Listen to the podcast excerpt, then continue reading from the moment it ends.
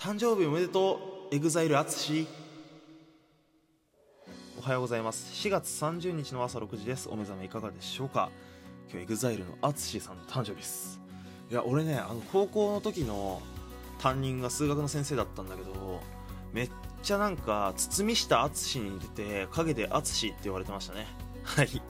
さて今日4月30日は、えー4月30シミゼロの語呂合わせにちなんで、えーシミゼロの日となっているらしいですよ。